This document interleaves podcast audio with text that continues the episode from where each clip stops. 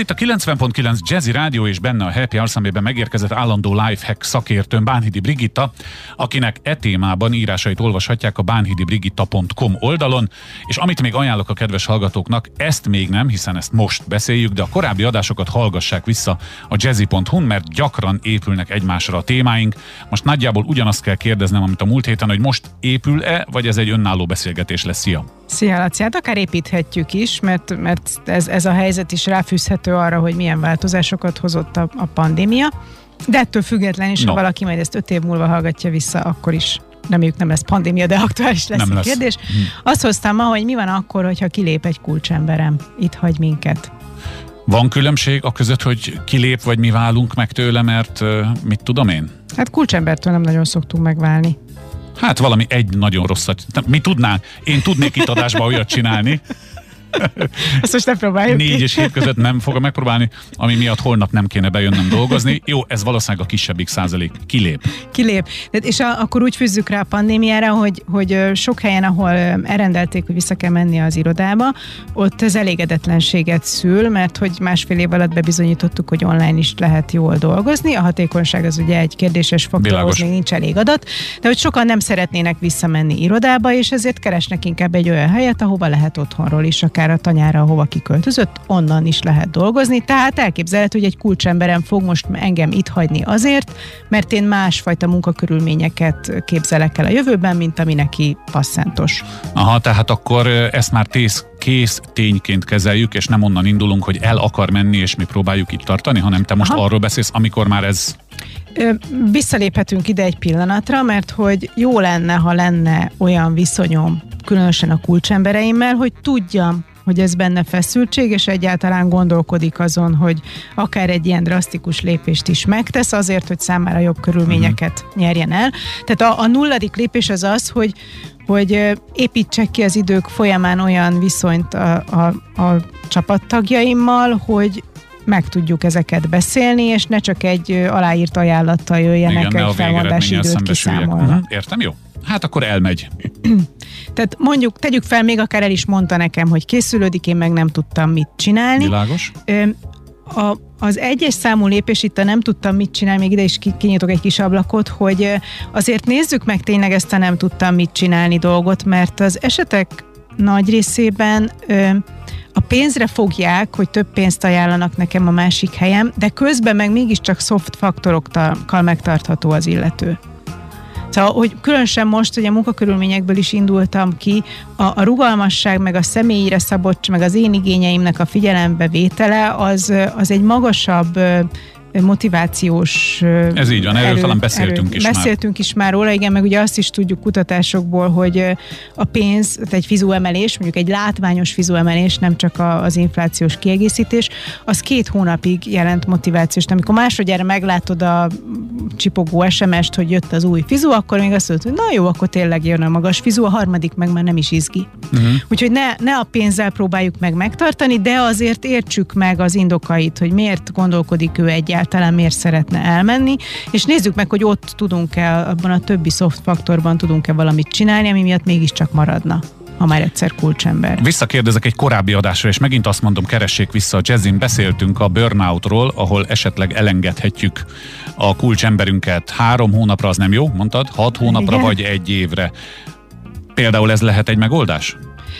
Hogyha ha ezért akar elmenni. Tehát, Mert hogy, hogy azt mondtad, hogy nem a pénz. Igen, igen, igen. Ugye most itt az én fejemben több, több verziós van, abból indultam ki, hogy nem akar már bejárni az irodába, ja, akkor fölösleges szabatikára uh-huh. küldeni, mert a három hónap múlva vagy hat hónap múlva meg úgyis behívom, akkor csak most okay. húztuk egy kicsit az időt. És egyébként erre majd így majd gondoltam is, hogy erről beszéljünk, hogy ha eljutott valaki odáig, hogy megy, akkor engedjük.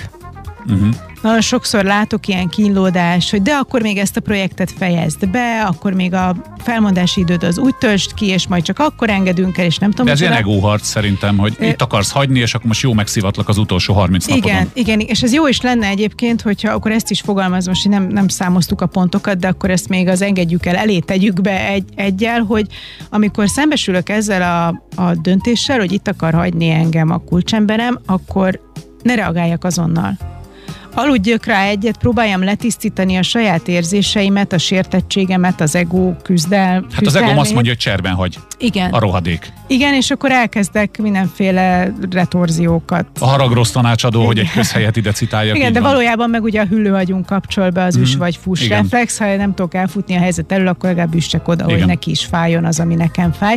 Szóval hogy ezt szeretném, hogyha minket hallgató vezetők nem hüllőagyból cselekednének, hanem elfogadnák azt a tanácsot, hogy aludj rá egyet, amikor szembesülsz egy ilyen felmondási indokkal, és mondd azt, hogy oké, okay, kérlek beszéljünk erről holnap, holnap jövő hét, hét akármikor. Uh-huh. Igen. Mert hogy addigra le tudom tisztítani én is, hogy engem ez miért zavar, meg mi az ténylegesen, amit még mindenképp meg akarok vele csináltatni, mert különben nem tudom, üzleti kockázat, mi az a, az elfogadható díl, ami még, még neki is, hogy mondjam, emberséges, hogy azt adja, meg, meg, meg én is még bele tudok menni, és inkább engedjük el, amint lehet hogy annál rosszabb munkaerőt, aki azért ül bent a gép előtt, vagy otthon, hogy lementegesse a fájlokat, hogy még, meg, még kávézgasson mindenkivel, és elmondja, hogy ő hogy volt kihasználva, vagy szóval, hogy ne, ne ez a sértettségi lavina induljon be, hanem váljunk el békében és, és egy pozitív hangulatban, hogy ami eddig volt, az jó volt. Egyébként most végig gondoltam, lehet ennek rossz hatása is, amikor egy ilyen megosztó, vávált személyiség tényleg még kávézgat, és mondja, amúgy is már így rossz, meg úgy rossz, még akár más embereket is rossz irányba tud befolyásolni. Emlékszem korábbi munkahelyre, rádió, média, ott, hogyha valakit eltávolítottak, akkor kb.